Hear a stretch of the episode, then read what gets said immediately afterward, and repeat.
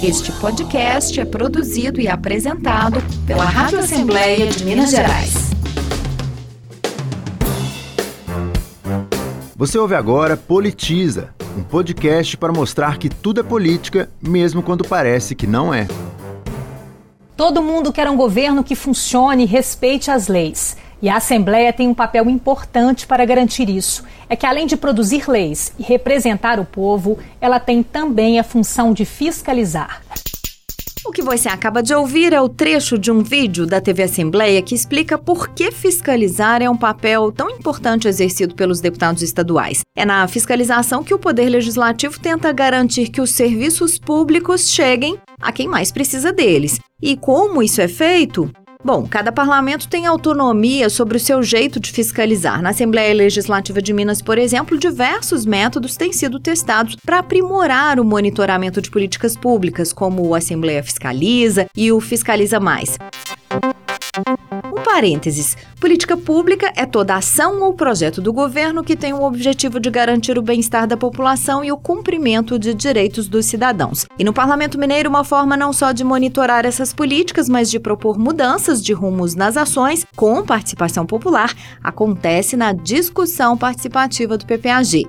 PPAG é o Plano Plurianual de Ação Governamental que reúne metas para o governo cumprir em quatro anos. Todo ano, o Estado pode rever esse plano e a Assembleia faz isso com a sociedade civil. A discussão participativa do PPAG completou duas décadas em 2022. O monitoramento do PPAG foi sistematizado na Assembleia de Minas e tem um setor na casa para cuidar das ações nessa área, a Gerência de Acompanhamento e Avaliação de Políticas Públicas. E a responsável por essa gerência, a consultora Regina Magalhães, é a entrevistada do último episódio do Politiza, da temporada especial sobre o Fiscaliza Mais, o jeito mais focado do Legislativo Mineiro de fiscalizar. Regina, para a gente começar essa conversa, vamos entender primeiro esse papel fiscalizador do Poder Legislativo, de onde é que ele vem? Essa é uma atribuição constitucional do Poder Legislativo, né? também conhecida como exercício do controle externo. Ou seja, cabe ao Poder Legislativo, na distribuição de função entre os três poderes do Estado, o Legislativo, Executivo e o Judiciário, que devem atuar em harmonia e complementarmente, o exercício da fiscalização do governo, o exercício da fiscalização da administração pública. Historicamente, o exercício dessa atividade era muito vinculado à tomada de contas do chefe do Poder Executivo, no caso aqui no estado de Minas Gerais, do governador, e na realização de CPIs, comissões parlamentares de inquérito, quando houvesse algum fato grave acontecido no âmbito da administração pública que o Poder Legislativo quisesse averiguar e fazer, inclusive, as funções de investigação. Isso não se perdeu, essas funções permanecem, são muito importantes, né? A tomada de contas do governador e sua aprovação ou não, e a possibilidade de realizar comissões parlamentares de inquérito. Mas a gente veio evoluindo para trazer essa função de fiscalização para o dia a dia da atividade parlamentar. Então, para além dessas questões que têm uma relevância muito alta, a tomada de contas do governador e a possibilidade de realizar CPIs, existe também a atividade corriqueira das comissões da Assembleia e mesmo da atividade dos parlamentares individualmente de acompanhar a execução das políticas públicas por parte do Poder Executivo. Na prática, como é que isso se dá? Como é que os deputados acompanham de perto o que, que acontece nos governos e nas políticas públicas do Estado? Essa é uma questão muito bacana que diz respeito a esse novo pensar sobre a atividade fiscalizadora do parlamento, que é o lugar das comissões. Cada comissão tem a sua especialidade temática, não tem? Portanto, tem as políticas públicas que cada uma delas acompanha. A gente passou a entender esse lugar das comissões como um espaço de memória da atividade da Assembleia naquele tema. Então, ali está guardado, né, naquela comissão, digamos, na comissão de educação, é o espaço de memória de tudo que a Assembleia já atuou no campo da educação no estado de Minas Gerais seja no campo legislativo, na produção de leis, de normas para a provisão da política de educação, seja nesse campo da fiscalização. Primeiro, ela pode realizar audiências públicas.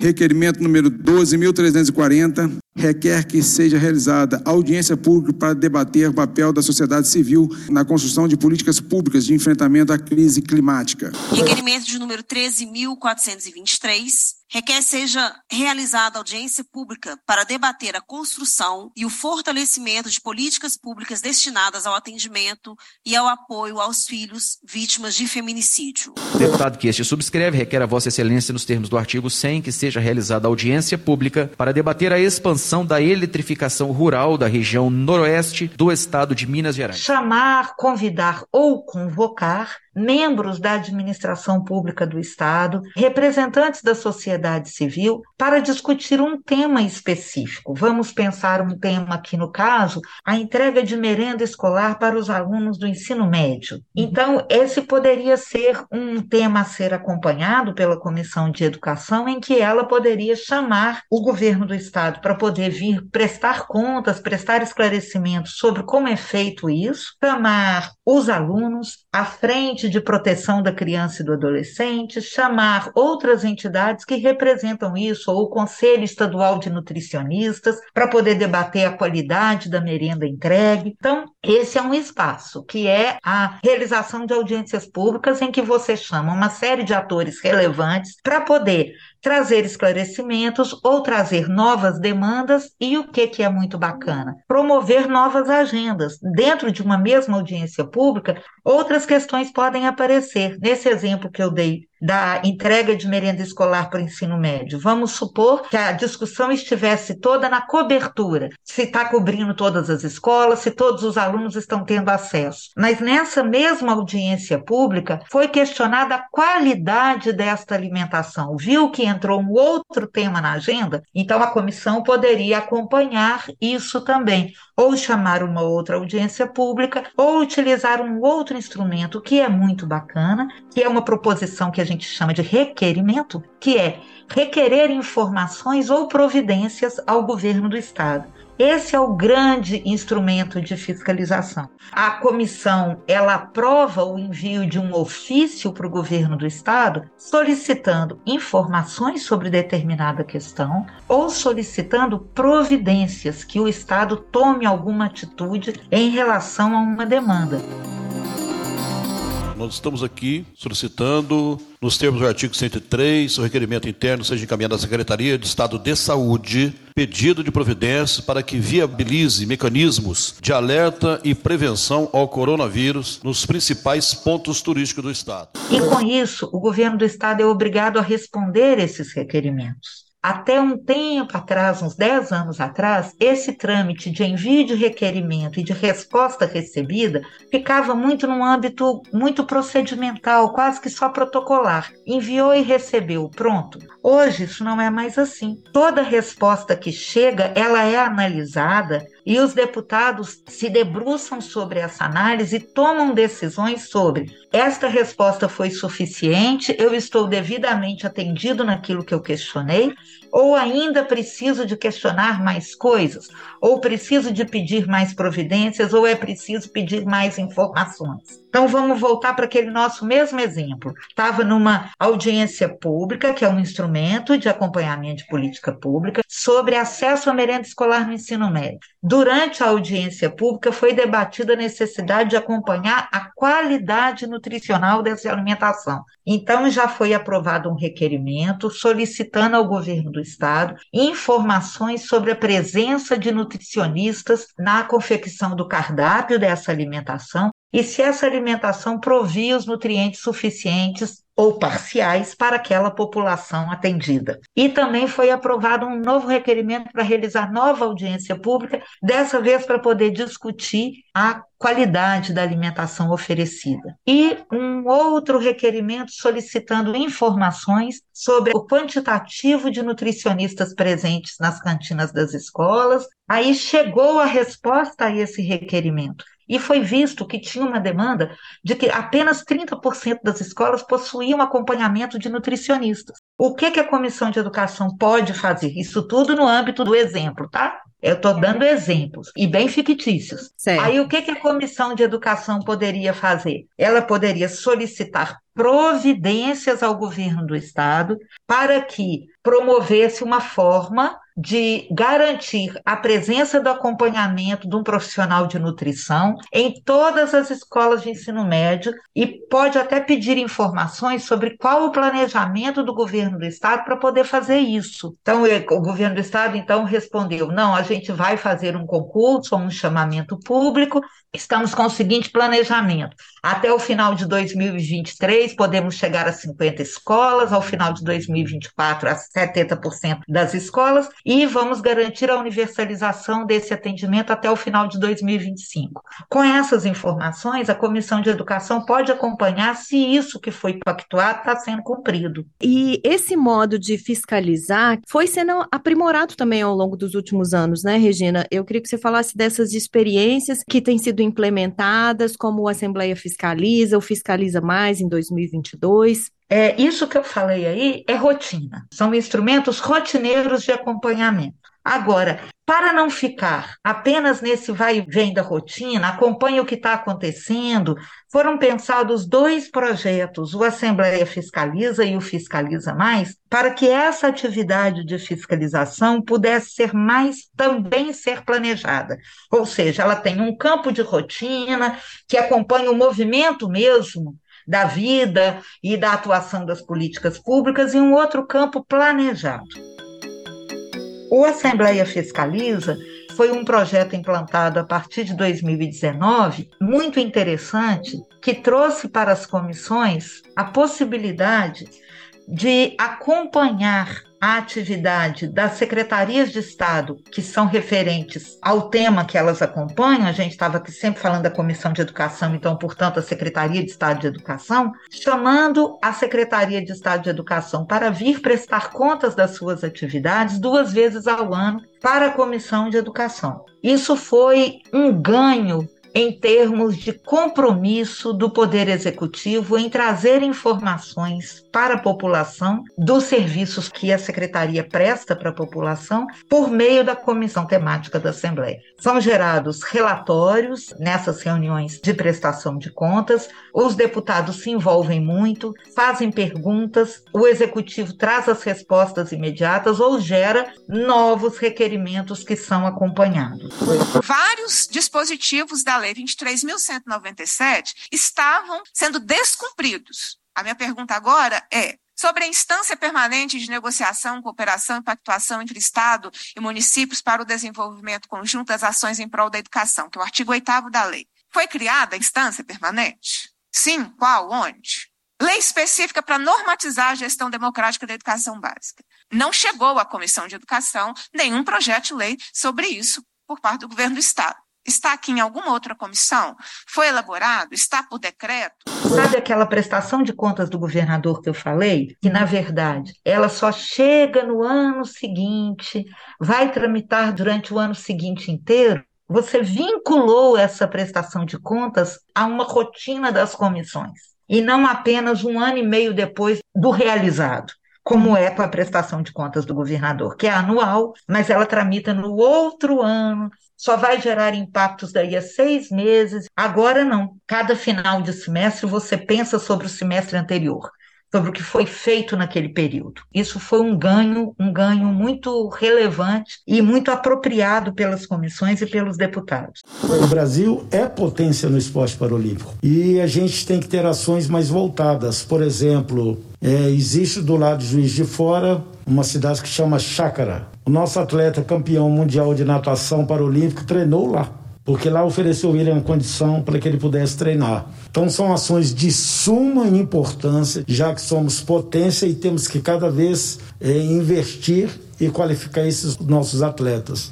Já o Fiscaliza Mais, ele tem uma outra dimensão. Então, a cada ano, cada comissão escolhe um tema para poder acompanhar. Acompanhar de forma mais planejada e incisiva. Então, a comissão ela aprova um plano de trabalho para o ano, escolhe um tema para poder acompanhar. Esse plano de trabalho é formado pela realização de audiências públicas, de audiências com convidados, pelo envio de requerimento e, fundamentalmente, pelo envio de requerimento solicitando informações que possam ser traduzidas em indicadores para que a comissão possa acompanhar aquela política durante um ano de forma intensiva. A comissão escolhe um determinado ponto e ao final de cada ano, ela avalia se ela vai continuar a fiscalizar aquele mesmo ponto no ano seguinte ou se já foi suficiente. Qual o planejamento para a recomposição do efetivo, considerando o déficit de policiais civis, o conjunto da ordem de 44,5? Qual a previsão, cronograma para os concursos públicos e ou convocação dos excedentes dos concursos da Polícia Civil? Todas as carreiras da segurança pública estão apresentando déficit. Só que o da Polícia Civil é algo assim extremamente grave. E a gente percebe uma insensibilidade e eu diria até de uma falta de responsabilidade para uma política pública tão importante, tão necessária que é a segurança pública. Os UNACONs, que é o Centro de Alta Complexidade de Oncologia, ele só recebe o paciente com o diagnóstico definitivo. Uma segunda questão é as questões das biópsias. Não tem nenhum centro diagnóstico que vai realizar essas biópsias. O paciente passa meses e meses, chegando até anos, sem o diagnóstico definitivo. Então, eu acho que nós estamos perdendo a oportunidade de tratar pacientes numa fase assim, onde o paciente tem a possibilidade de cura, com muito menos custo, ajudando não só o SUS e muito mais o paciente. Isso não quer dizer, no entanto, que o outro acompanhamento rotineiro pare. Ele continua, o outro é, é rotina. Esse é porque ele é mais intensivo e planejado, previamente planejado. Regina, e tudo isso que você está dizendo, sobretudo a fiscalização rotineira, tem um, sempre um interlocutor muito importante na Assembleia Legislativa de Minas, que é a sociedade civil, né? É, historicamente, a Assembleia de Minas exerce esse papel fiscalizador com participação popular. Eu queria que você falasse sobre isso e já entrando também num dos instrumentos mais importantes que nós temos, que é a discussão participativa do PPAG. De que forma isso tem contribuído para a fiscalização de políticas públicas mais aprimoradas aqui em Minas?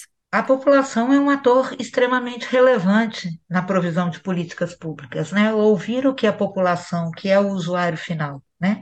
E o beneficiário final das ações do Estado é fundamental. Essa prática, essa tradição da Assembleia de Minas de ouvir, de articular a representação que é exercida pelos deputados com a participação direta da população diretamente afetada, é uma tradição muito interessante que a Assembleia traz, é inclusive objeto de estudos os mais diversos e é reconhecida por esses campos de representação direta da população. O que, que essa participação traz de importante? Traz primeiro um olhar sobre o que está sendo problemático, sobre o que que está gerando controvérsias. Tem uma fala na teoria aí, inclusive da comunicação pública, né, que atrás de toda controvérsia vem um público. Igual atrás de uma bola rolando na rua vem uma criança correndo, então a gente precisa de tomar cuidado. Atrás de toda controvérsia vem um público. O que quer dizer isso? Atrás de um problema público vem quem se interessa por ele. E quem se interessa por ele,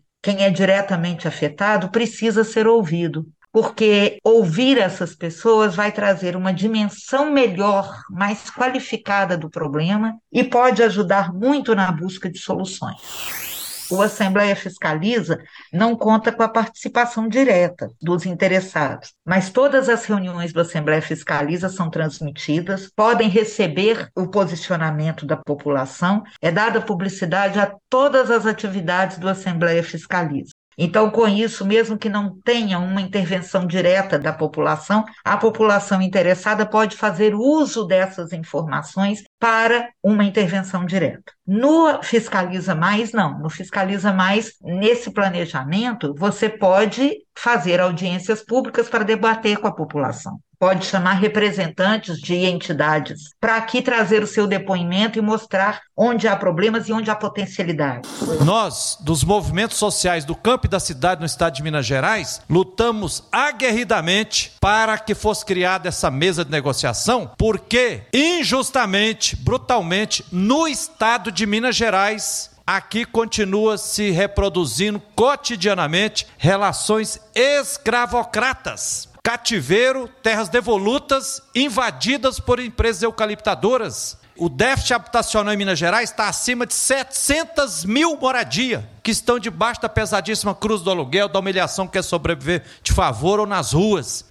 A população é relevante no exercício da fiscalização para uma coisa que a teoria também chama muito, que eu acho interessante utilizar esse conceito, que é o de supervisão pública.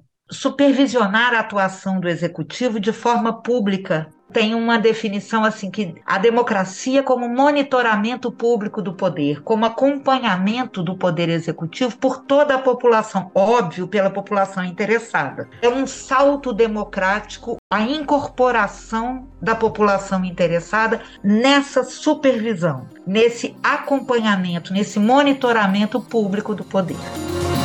Aí a gente vai lá para o PPAG, para a discussão participativa do PPAG que é, foi um, um grande laboratório para a gente aqui na Assembleia, em termos de acompanhamento de políticas públicas, de incorporação da representação da população na intervenção direta no planejamento e na compreensão do planejamento público, sabe? Esse processo começou junto com o nascimento da Comissão de Participação Popular. É um processo muito interessante, porque ele parte do princípio de que para acompanhar para bem acompanhar uma política pública, é necessário ter informações. Então, a gente, além de suprir informações para a população, a gente também tem um curso que é dado sobre orçamento e planejamento público para poder desmistificar aquela ideia que o orçamento é uma caixa preta que ninguém pode entender e que ninguém tem ferramentas para entender. Tem sim, como qualquer linguagem, é uma linguagem que precisa de ser compreensível e é só passar as chaves de compreensão dessa linguagem que qualquer um pode acompanhar. A princípio nem sabia ao certo do que, que se tratava aqui, a gente viu como que é o processo e o que que funciona. É muito importante estar presente nessas discussões, porque é daqui que sai é, o valor que vai ser investido, né? Nas políticas públicas do nosso Estado. É o quinto ano consecutivo que participamos e representamos aí um segmento de 820 cooperativas, com 2 milhões e 400 mil mineiros sócios em cooperativas e é fundamental que nós estejamos participando de um processo participativo de discussão das políticas públicas do nosso Estado e contribuindo aí, obviamente, para o aperfeiçoamento dessas políticas. Isso é muito sensível nos últimos tempos, como é que a população foi aprendendo a ler o orçamento porque o, o, orçamento é a grande agenda do Poder Executivo, né? Haver lá que, por exemplo, determinadas áreas de políticas públicas estão perdendo recursos e quando perde recurso quer dizer que vai perdendo importância. Isso não quer dizer que todo mundo precisa de ter bilhões, mas se você tinha um bilhão e passa a ter 20 mil, você perdeu o lugar, né? Dentro do orçamento, porque o orçamento não é infinito, ampliar essa compreensão do que, que é possível dentro do orçamento também, né? Do que, do que, que é possível fazer ali, do que que cabe ali, né?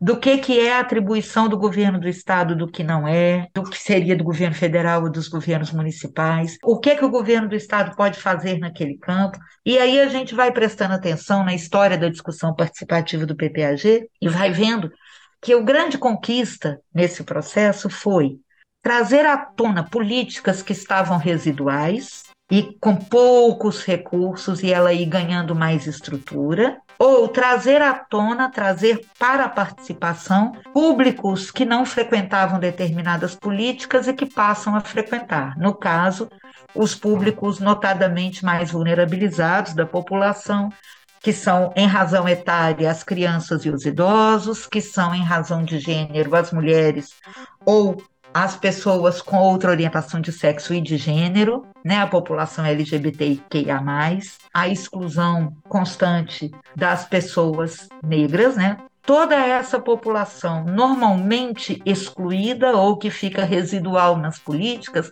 busca a entrada no orçamento por meio dessa discussão participativa. Então, ou são políticas que antes estavam muito residuais, a gente pode pensar no apoio à agricultura familiar, ou no combate à fome, que há 20 anos atrás era absolutamente residual na estrutura de planejamento público, que hoje já tem mais relevância, ou a entrada de públicos específicos específicos que ficavam de fora de todas as políticas e que vão ganhando espaço. Educação permanente dos profissionais do Sistema Único de Assistência Social que estejam incluídas as questões da população LGBT, das vulnerabilidades causadas pela orientação sexual e pela identidade de gênero, né? não por elas propriamente ditas, mas pelo contexto de conservadorismo, né? que gera negligência, abuso, negação de acesso a direitos e todos esses processos. Porque é aqui que a gente vai conseguir dar voz às nossas necessidades. A gente buscar dar visibilidade para as APACs e para a necessidade das APACs. Temos muitos parceiros que nos ajudam com essa visibilidade, mas estando aqui no PPAG, a gente tem, tem voz.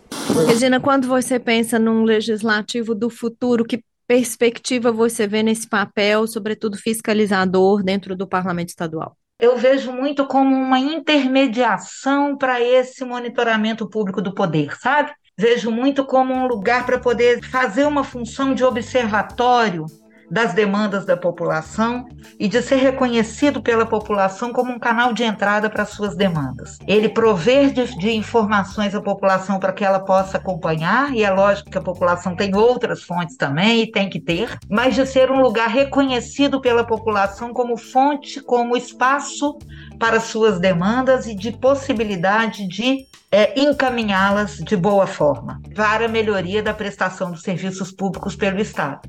Quanto mais aberto o parlamento for, né, mais aberta a integração entre a representação, que são os deputados legitimamente eleitos, e a população na sua atuação direta, por meio daquilo que a gente falou, atrás de cada problema público vem um público, e um público às vezes muito específico, que a Assembleia tenha espaço e abertura para ouvir e assimilar as demandas e saber ler a demanda desses públicos que são diretamente afetados. Assim que eu vejo. E para o cidadão fica um conselho da Cecília do Carmo, da Comissão Regional de Segurança Alimentar e Nutricional Sustentável do Vale do Rio Doce. Ela participou da edição de número 20 da revisão participativa do PPAG em 2022 não só esperar que os políticos façam. Se você vota, você tem que cobrar e você tem que trabalhar junto e informar as necessidades. Então, o conselho que eu dou, participe das reuniões da Câmara, da Assembleia, do movimento do, do seu bairro, da sua cidade, olhe o que está faltando, vê as necessidades e cobre, cobre participe. Além da Cecília, neste episódio também foram ouvidos trechos de participação dos seguintes representantes da sociedade civil em audiências da Assembleia: Frei Gilvander Moreira, coordenador da Comissão Pastoral da Terra, Luzana de Assis, presidente do Sindicato dos Servidores Públicos do Sistema Socioeducativo do Estado, Geraldo Magela, assessor da OSENG, que reúne cooperativas mineiras, Fernando Andrade, consultor da Fraternidade Brasileira de Assistência aos Condenados, e Bruno Alves, diretor da CELOS, Centro de Luta pela Livre Orientação Sexual de Minas Gerais. Também foram ouvidos os deputados Ana Paula Siqueira, da Rede, Mauro Tramonte, do Republicanos, Noraldino Júnior, do PSC, doutor Wilson Batista, do PSD, Zé Guilherme, do PP, Beatriz Cerqueira, do PT, professor Wendel Mesquita, do Solidariedade, Sargento Rodrigues, do PL e Rafael Martins, do PSD. Você encontra todas as informações sobre as ações de fiscalização promovidas pela Assembleia de Minas no portal almg.gov.br na aba Atividade Parlamentar. Também no portal, em sites, está o site Políticas Públicas ao seu alcance, que reúne um enorme volume de informações, normas e dados sobre a execução de políticas no Estado. Se o tema te interessa, vale a pena conferir.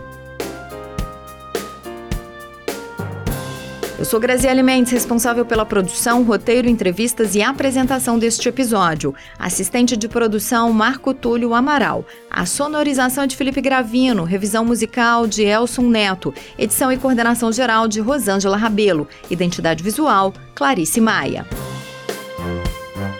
Todos os episódios do Politiza estão na página da Rádio Assembleia, lmg.gov.br barra rádio. Você também encontra o nosso podcast no seu tocador preferido. O Politiza está no Spotify, Deezer, Google, Apple, Amazon Podcasts, Anchor, Radio Public e outras plataformas digitais. Este podcast é produzido e apresentado pela Rádio Assembleia de Minas Gerais.